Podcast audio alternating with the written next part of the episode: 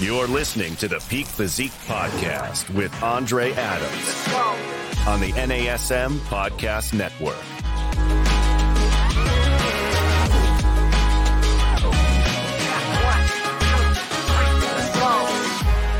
What's up, guys? Welcome back to the Peak Physique Podcast. I'm your host, Andre Adams, NASM Master Trainer and IFBB Physique Olympian. I am joined today by one of my very best friends in the sport. I call her the Bikini Goat, three time Miss Olympia, Miss Ashley Kaltwasser. Welcome to the show, Ashley. Hi there. Thank you so much for having me. It's so good to see you again. Yes. Um, really excited for this podcast. Thanks for joining us. You know, you got to experience some of the development of the PBC course you and I did some modeling. We did some, you know, exercise demos and a lot of that fun stuff. So you got to see a bit of the behind the scenes and and all that action. Um, so it's been a pleasure to have you as part of this team, and it's only fitting that we kind of cap off an amazing competition season and talk about how to bake those bikini glutes. You know, I don't know if you saw the title for today's episode, but it's baking those bikini glutes with Gluty and the Beast. Yes, I love that. I love that. Very clever.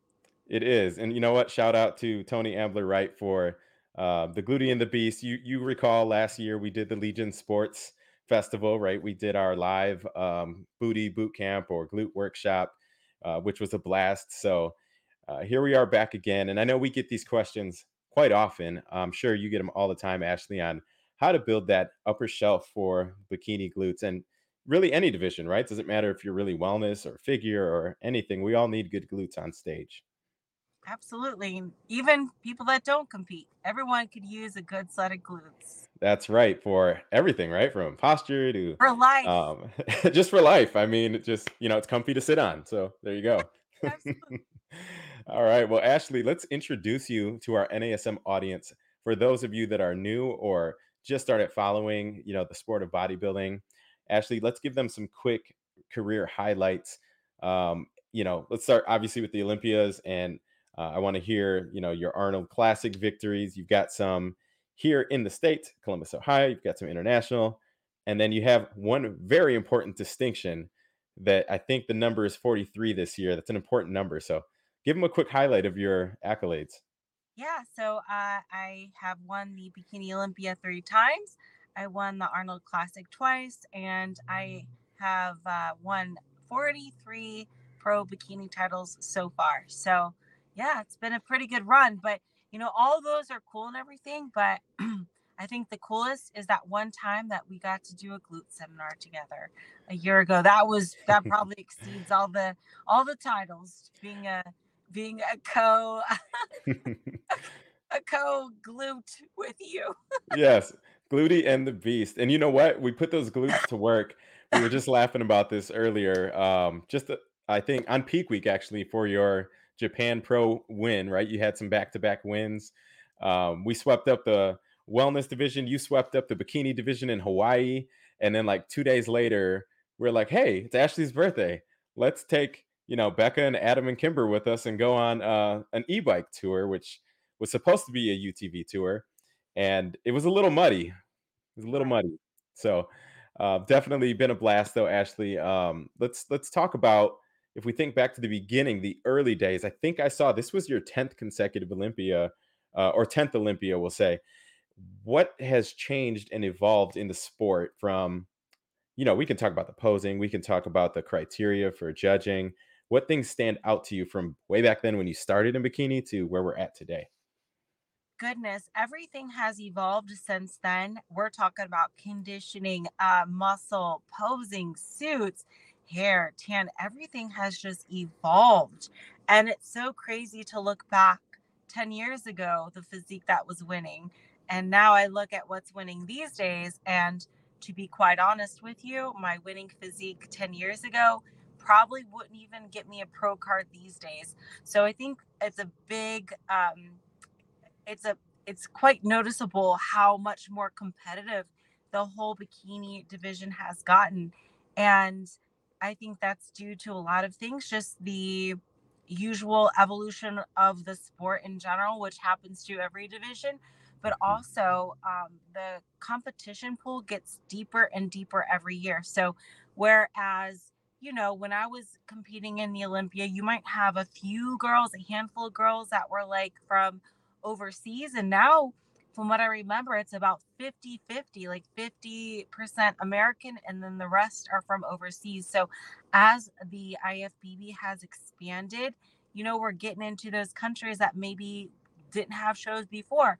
So just by that alone creates more uh, competition and there's more shows going on every single like weekend it seems like once the season gets started more opportunities for girls to win pro cards qualify for olympia last year i believe there was like 50 bikini competitors whereas like in 2013 probably like 22 so yeah it's been a, a wild ride and it's only getting tougher and tougher every year it is. And you know what? That's a testament also to your longevity, Ashley, is not only being, you know, I, I don't want to say participating in that, but being at the top of the sport and trying to stay ahead of that curve with all the additional competition.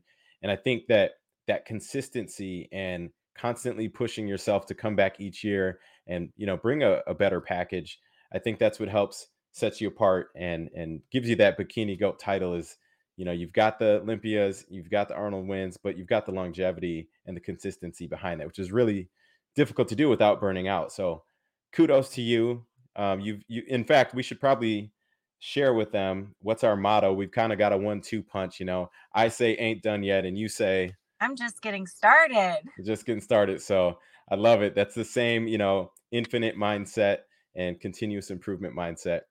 Uh, speaking of evolution in bikini, how has your training evolved when we think specific to glute training you know we can talk about exercise selection maybe some volume and frequency what are the most significant changes from 10 years ago to now for your glute training honestly i would say not a whole lot has changed with the training other than i just got stronger and i can handle more things i can handle more volume more weight more reps but nothing has drastically changed from when I started training for bikini till now. Honestly, a lot of it is just muscle maturity. It takes a while to accumulate that muscle.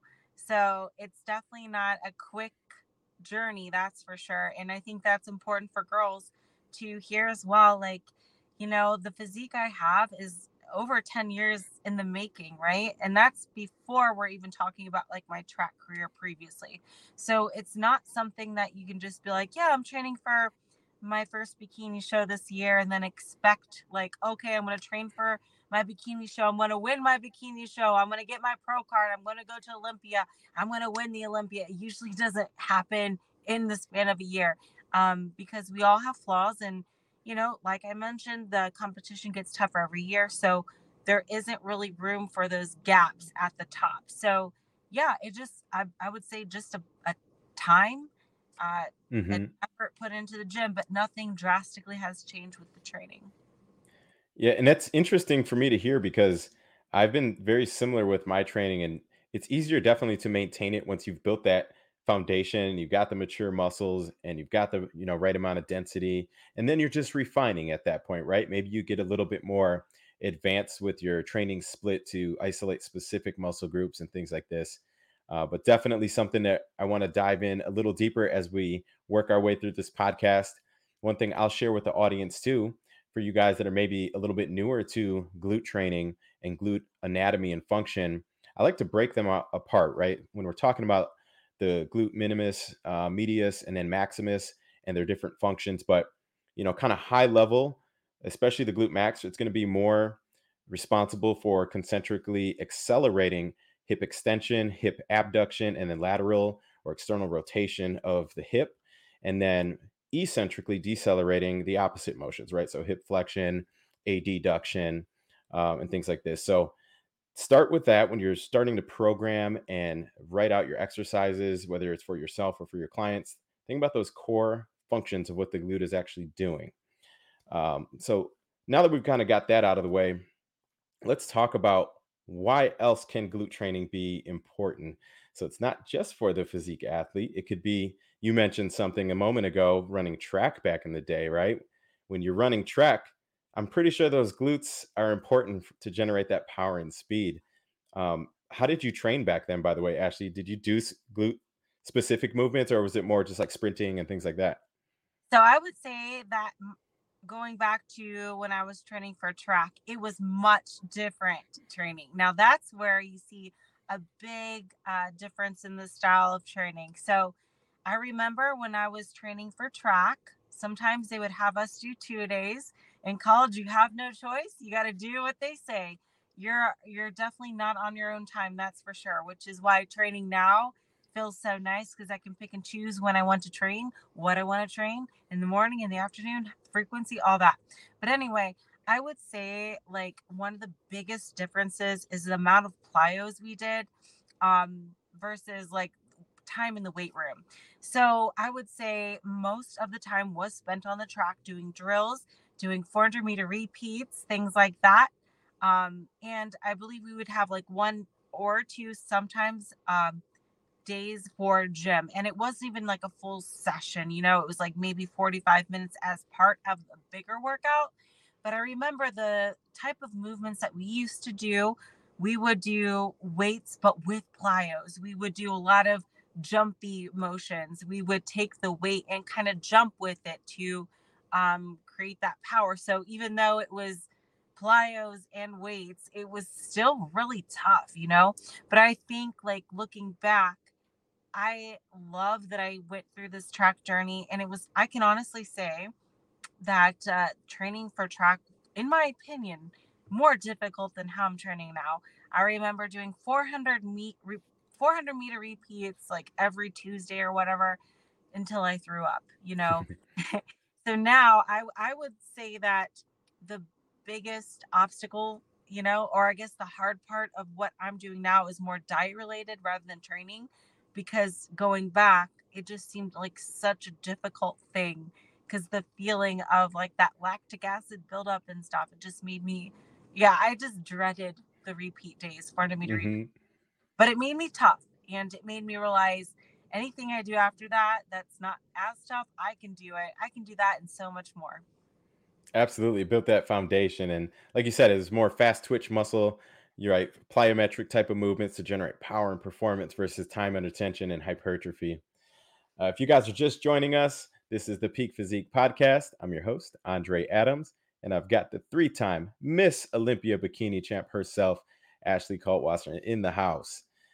Ashley, let's let's keep going. I'm I'm loving some of the stuff that we're touching on here for glute development, glute training, laying that foundation. Um, other things that glute training can help even you lifestyle clients out with can be postural alignment and symmetry, right? Reducing the risk of injury, especially things like low back or hip type injuries when you've got strong glutes.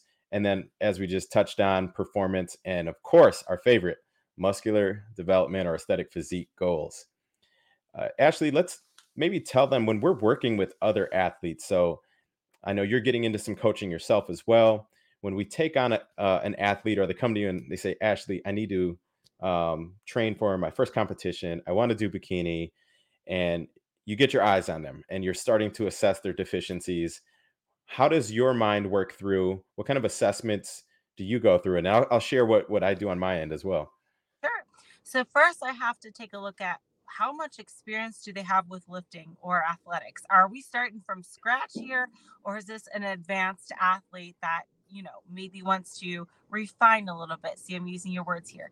So I would say, like, what level are they at? Can they handle more than one day of glute training? Is this something they're used to? Or are we still in that newbie gain phase? Because that will greatly determine how I structure their plan, right? Because the great thing about newbie gains is it's kind of like a great opportunity to to grow and probably more growth you'll get in the newbie gain phase than than any, some would argue. So just kind of seeing their background and how they've been training previously, if at all, um, is very helpful so that I can determine what kind of workouts can this person handle because you don't want to overdo it with the workouts where they can't finish they come become discouraged um, you know versus you don't want to make it too easy for them either because you want them to keep interested you want to challenge them yeah, and that's the that's a fine line. I'm glad you mentioned that because we never truly know like an athlete's work capacity until you get to really train them ideally in person but if you're working online eh, you've got to spend a little bit of time learning their body getting some feedback and then adjusting uh, their workout and training split from there i think some of the other things i would do you know when we're just taking someone on to your point kind of background for me health history questionnaire things like this and then when i'm assessing them i'll do a needs analysis from an aesthetic physique standpoint. Maybe i'll take a picture of ashley and maybe i'll take a picture of this client and put them side by side and say okay we know that we've got you know uh, a Miss Olympia champ for this division, and here's what the judges uh, are looking for, and we've got somebody who maybe has a good base, but maybe they're incomplete, right? Maybe they're missing some shoulders or some upper glutes, um, hamstring tie-ins, things like this. So I start with that needs analysis, and then you know me, I love my evidence-based stuff, so I'll even throw them on the InBody. We're gonna literally measure how much skeletal muscle they have in the upper, the lower, left to right check their symmetry and balance and all these things. Um, another thing that I think a lot of people skip over in the gym, if you're fortunate enough to actually work with your clients in the gym, is the strength and symmetry assessments. So things that I'll see, um, I might start actually with the NASM overhead squat assessment. And actually, I can't remember. You and I might have done these one of these um, last year, but uh, I like to look at some of the different compensations you know, forward lean, knee valgus, things like this to see if the glutes and then which part of the glutes are underactive. So that can give me some different strategies when I'm programming their glute training. Um, things that I also look for, I, I'll, I'll often have like sedentary clients that are just starting out and we'll put them on, let's say, a reverse hyper and the low back is arching and their knees are bending and they're not really able to contract the glutes all the way. And in those scenarios, it's like, okay, aesthetically it looks like they have glutes but they're underactive or they don't have a strong mind muscle connection and those are things that you and i would probably look for and maybe you add an external cue like a band around the knees uh, to get more glute activation right so let's and i think that's a perfect segue let's talk about when we're starting a workout ashley whether it's your workout or one that you're training for a client what are your favorite ways to wake up those glutes right how do you pre-activate them and what's worked well to build your Miss Olympia glutes? Oh, I like to start off with something like doing monster walks um, before I get into my entire workout. But yeah, it uh, that's a funny story with monster walks because I remember I did not know what a monster walk like. Why is it a monster walk? And then Andre explained to me like because of the thriller. Michael Jackson, the zombie walk, exactly. Yeah, so um anyway i i put that band around my knees uh and just kind of walk it through do my little monster walks but i really do feel like that wakes up the muscle helps me engage and especially like that mind to muscle connection it kind of gets me in the zone so from a mental standpoint too you know we're we're often distracted by many things maybe i just got done writing an email or doing whatever and it's nice to kind of get into the zone so i can like okay we're training now this is the muscle I'm supposed to be working. So from a mental standpoint, it kind of gets me like mentally prepared for the the workout at hand so that I'm not like distracted or still thinking about the last Instagram post I saw. exactly. It is hard to flip that switch sometimes and here's the other thing uh, a lot of people don't think about what are we doing right now, right? We're sitting on our glutes. And what's the same principle that happens when we're foam rolling a muscle? we're applying pressure for a period of time and ultimately relaxing or putting it to sleep. So we've literally been foam rolling our glutes, right, for the last hour or however long we've been sitting. And I think that activation helps stimulate the blood flow. To your point, it gets you primed up both mentally and physically to be able to attack that specific muscle group. Um, I like to start out with some warm up stretches. Sometimes it's static or dynamic, depending on the uh, you know the specific individual and their goals some of my favorite activations for glutes. I like to stick with things like the banded quadruped kickbacks, uh, bird dogs, glute bridge, Ashley's favorite, those monster walks, those thriller zombie walks. Mm. Um, gosh, I'm trying to think. Um, there's actually some reverse lunge to high knees too. So I don't know if you do these, Ashley, but I read this article that completely changed my mindset on this about a year ago. And you know, normally we're doing those kind of um, just normal exercise type of activations, like a glute bridge versus like a really dynamic one or a plyo movement where you're doing it's going to bring back some track memories for you but when you're doing like um, let's say a plyo squat or a reverse lunge to high knee where you're exploding. And the study showed that the dynamic one actually gives you there's a term called PAP, PAP, it's post activation potentiation, and that value creates more glute activation for an extended period of time during your workout. And that's something that I've been slowly integrating into a lot of our activations where we might do three different movements, uh, single leg glute bridge, we might do that monster walk and then one set of reverse lunge to high knees. And then we go out for our resistance training. So hmm. we've seen some really good um, progress and and you know I think people also can tell the difference too. They tend to get a little bit better pump by the end of their workout. So highly encourage you to try that one out for yourself sometime. I think you'll like it. Um, Ashley, give me your top. It's been a while. We got to refresh this list. Give me your top five favorite glute development exercises, and then we'll get like hyper specific into like you know upper outer glutes or lower glutes and tie-ins. But what are your top five? I like this. So one exercise that I really like, I honestly don't know if there's like a name for it other than maybe a donkey kick, but I like to do it a little bit more modified. So I'll take the hamstring curl machine, I'll go onto all fours and I will kick up um facing away from the machine. So you can, I know this is a podcast, so if you can visualize what I'm trying to explain, I love that so much because I, I even on the way down, like the negative, feels so good. Like I know I'm getting a good workout. It's one of those machines that like or one of those exercises I should say that it looks like you're not doing much, but you don't need a lot of weight to really feel it if you're doing it correctly. So that's my mm-hmm. current fave, I would say. Um, also a, a abduction with an AB. It's always difficult, the ADD, AB, whatever. Abduction. like you're being mm-hmm. abducted. That's how my coach always explained it. Like you're yep. going away from being abducted. Um, abductions, I love that machine. It's you know, there's none that's quite like it. I know there's different variations. Some have like a lean back to them. Some kind of have the like the gluteator machine. If you have yep. one of them, that's definitely one of my favorites as well. But they can be quite similar. Um, gosh, I like to do uh, uh RDLs. Mm-hmm. Prefer machine. Um, and then I like single leg RDLs with one dumbbell. Uh, and I use the back foot to kind of stabilize rather than let it um, go completely. I don't know how you say it. Like, like a B, B stance?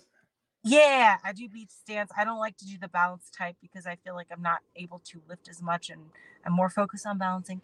But I do the B stance, yes, correct. And I like to do reverse hypers too. And I think that's about five, yeah.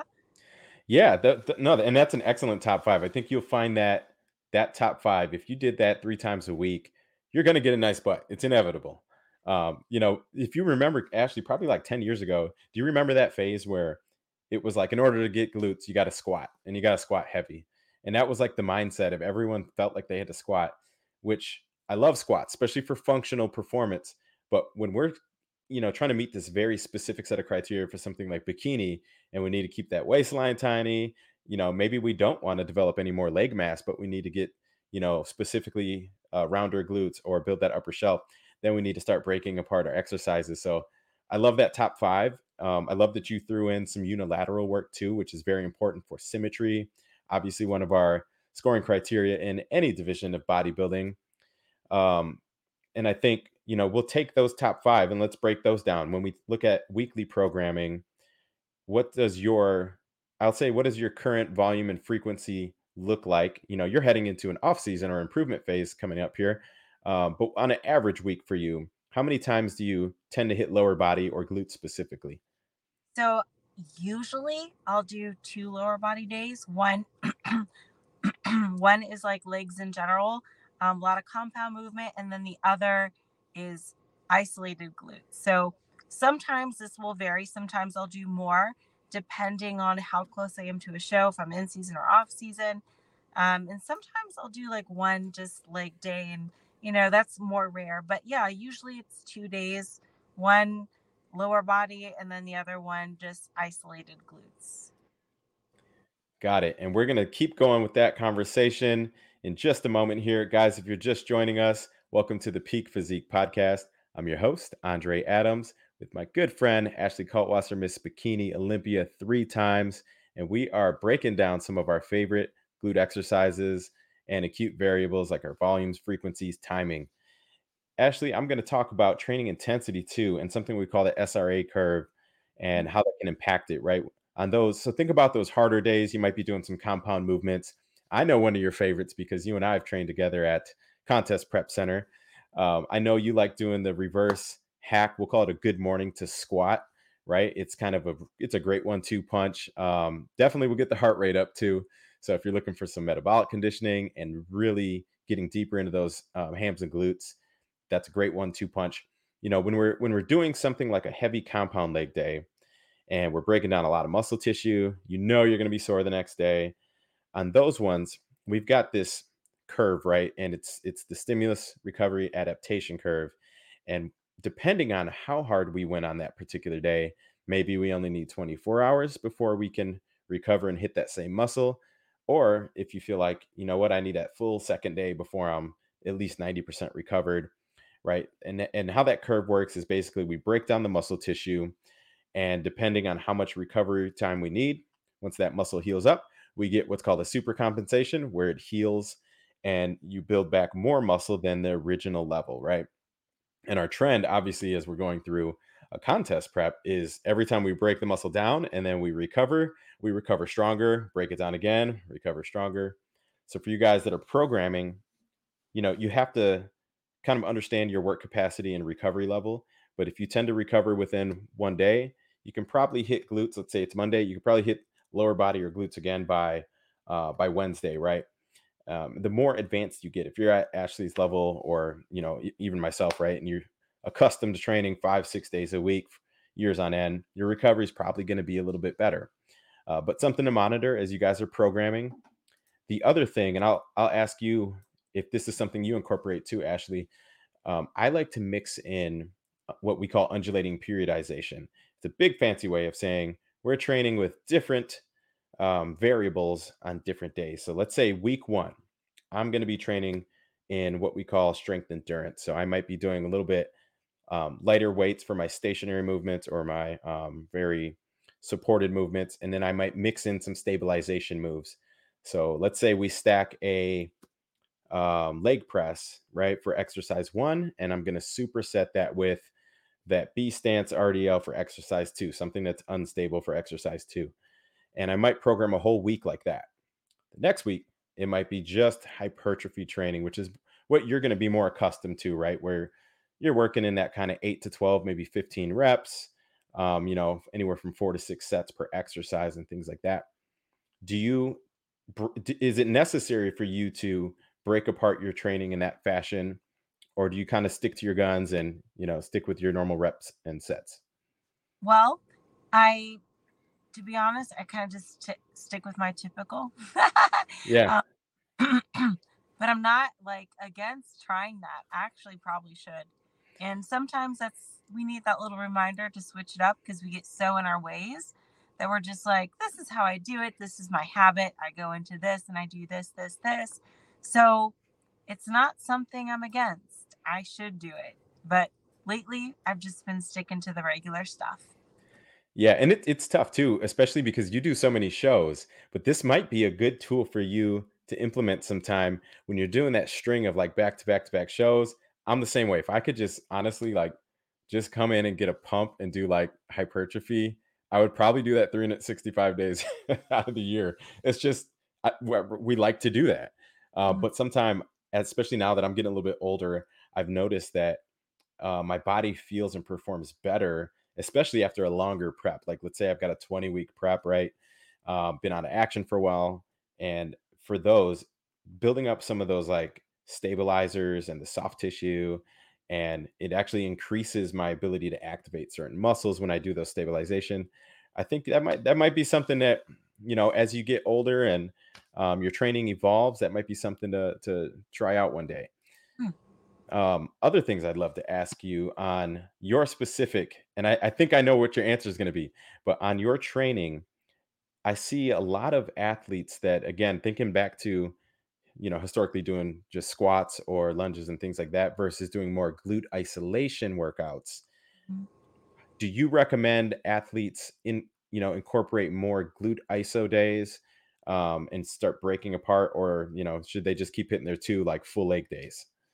Um, I I would encourage that isolation uh, exercises, but it also depends on the athlete. What are they lacking? You know, maybe they don't need to do quite as many isolations, but more times than not, it's more beneficial to do the glute isolations if that's the the muscle you're targeting. In fact, it's great for a lot of girls going back to what you were saying about squatting, you know, that used to be a thing like, oh, you got to squat to get uh, big glutes, but you know, we're all our anatomy's all different and some girls they will squat from sun up to sunrise and they'll say I only feel it in my quads, you know? hmm So we're all kind of different in that sense. And I don't think there's any specific exercise uh, universally that will work for everyone.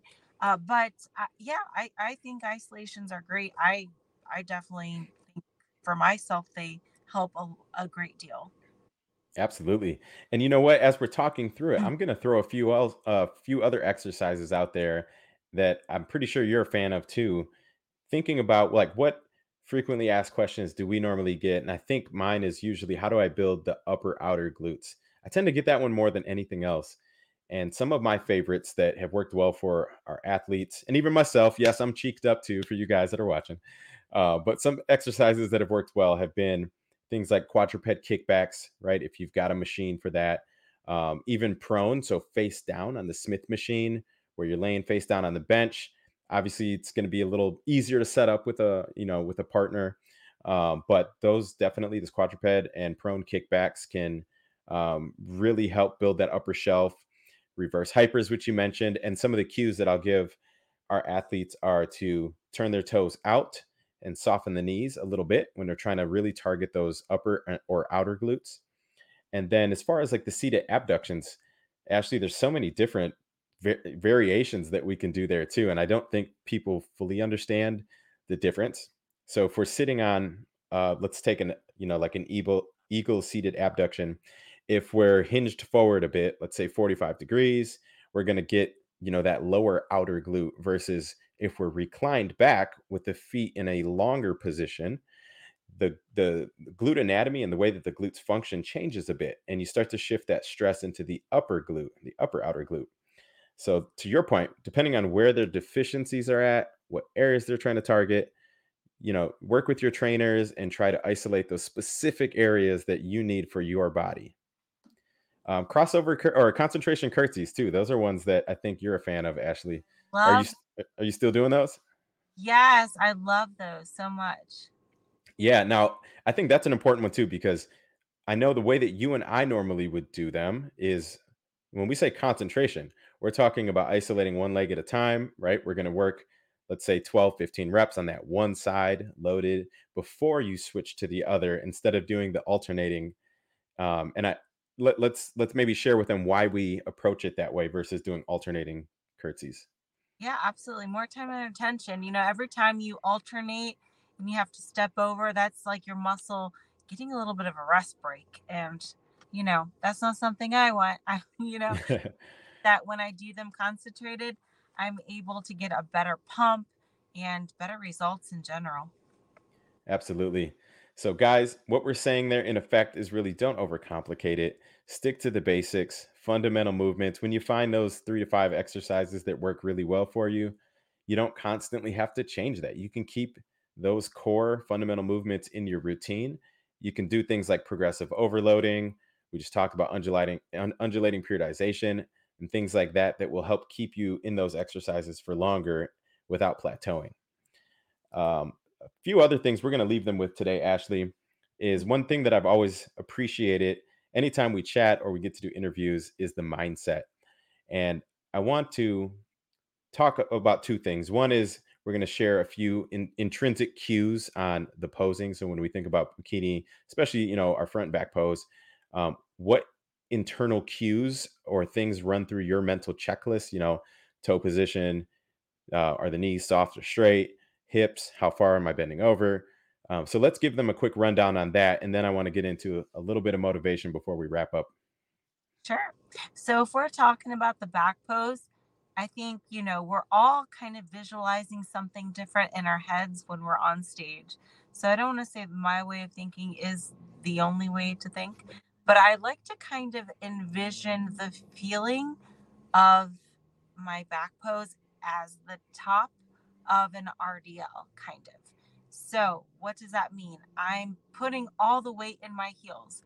My knees are slightly bent, but not like not to any degree that you would notice as much. Um, and I'm basically almost visualizing balancing on my heels. That's where all the weight and tension is, right? I could, I should be able to wiggle my toes hypothetically in my shoe when I'm in the back pose. Um, and I like to make sure to keep my chest high because I think that's one issue that girls don't think about is to keep their chest um, kind of sunken in or maybe their chin down. Keep it always high, chest high, chin high, even if you're in your back pose. And um, as far as like my hand placement and my my my stance, um, I would say that I like to keep my heels in line with my shoulders. I like to point my toes out at one o'clock and 11 o'clock, if that's how we're thinking of a clock, like one and, and 11. Some girls do 12 and 12, which is fine too.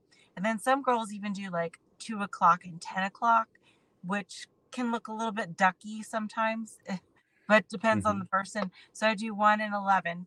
And as far as like my hand placement, just making sure that I'm using my palms to kind of lightly push out my chest further to create a little bit of rear delt going on in the back and making sure that my arms aren't too high or too low.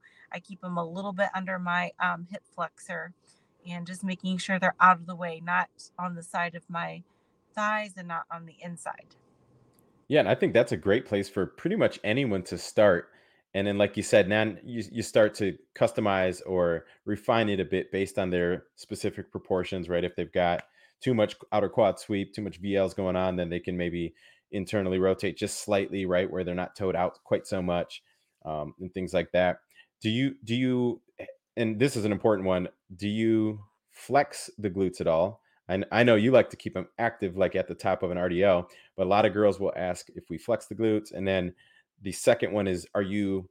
Is there any external rotation? I call it a corkscrew, where you're twisting outward with you know the upper thigh um, in some divisions there is, but I think those are important questions to answer for our audience in the bikini back pose.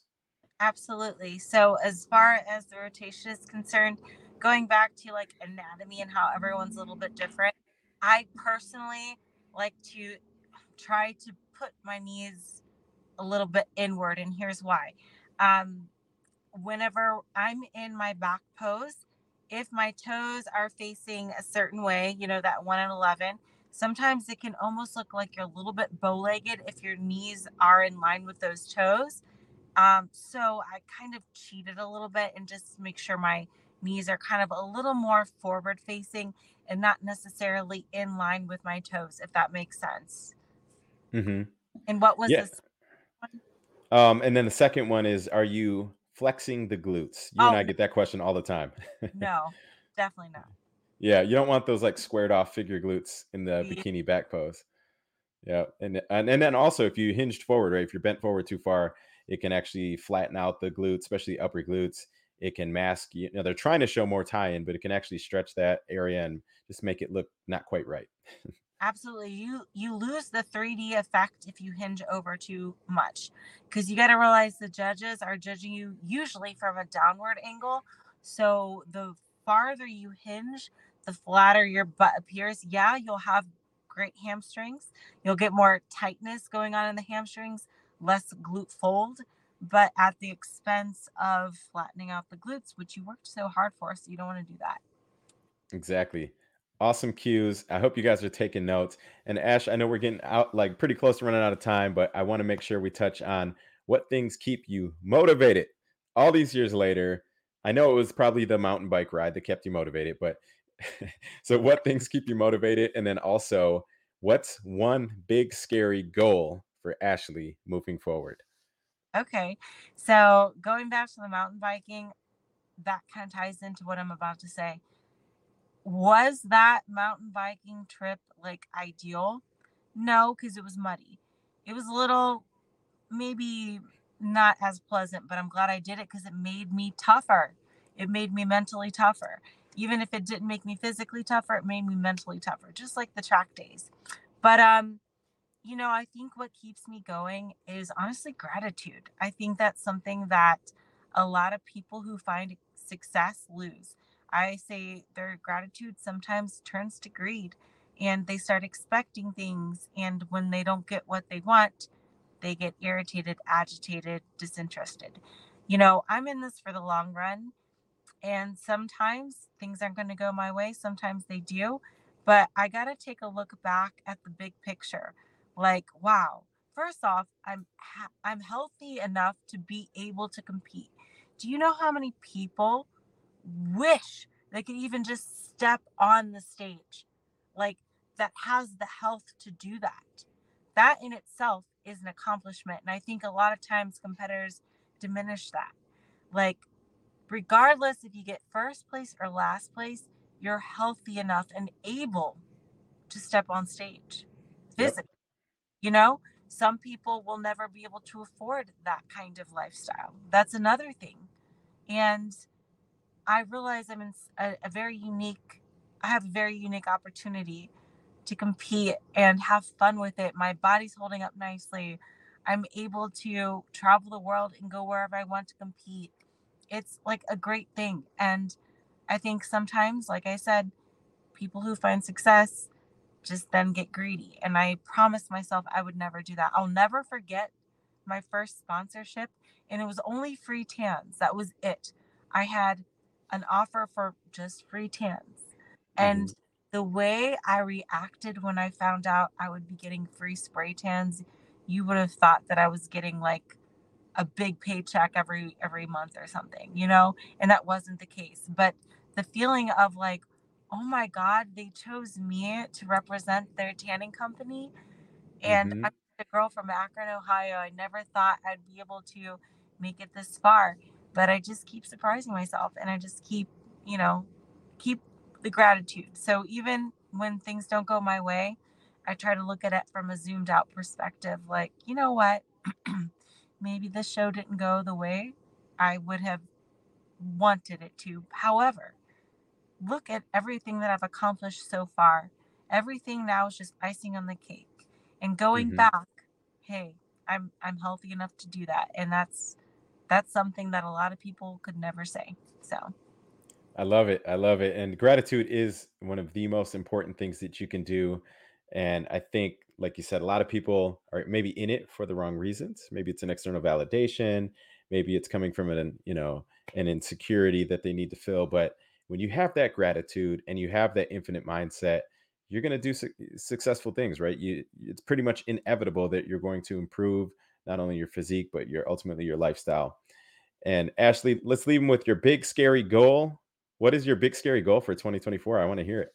Oh, my big scary goal is I would like to make it to 50 wins before the end of 2024. So right now I'm at 43. That means I I have I have some work to do next year. You know, I got some work to do. That means mm-hmm. I'm going to be very active on the circuit and plan my shows accordingly, a lot of travel.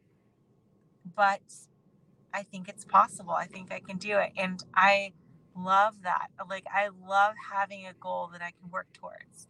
It's a challenging goal. Yep. I'm not saying I'm for sure going to achieve this goal, but you better believe I'm going to try my best. I have no doubt. I have full full confidence that you will achieve it, Ashley. And whatever we can do to support that, you already know we, we got you covered. So I'm proud of you. It's been a pleasure to watch your journey from when I first got into the sport.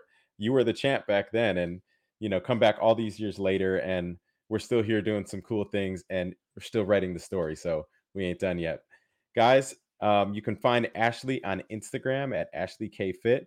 Ashley, what's the best way for them to contact you for anything else? Do you have a website? Do you have any other areas that you um, would like them to follow you? Yeah, I mean, just Instagram DM is probably the best, just because it's an easy uh, thing to find. Because I do have YouTube as well, um, Ashley Kaltwasser on YouTube. But uh, yeah, Instagram's great. Perfect. All right, guys. Well, we are going to sign off. If you've got value out of this episode, I ask you to please share it with a friend and let them know you've got that person that's looking for a transformation or thinking about contest prep, specifically thinking about building those bikini glutes.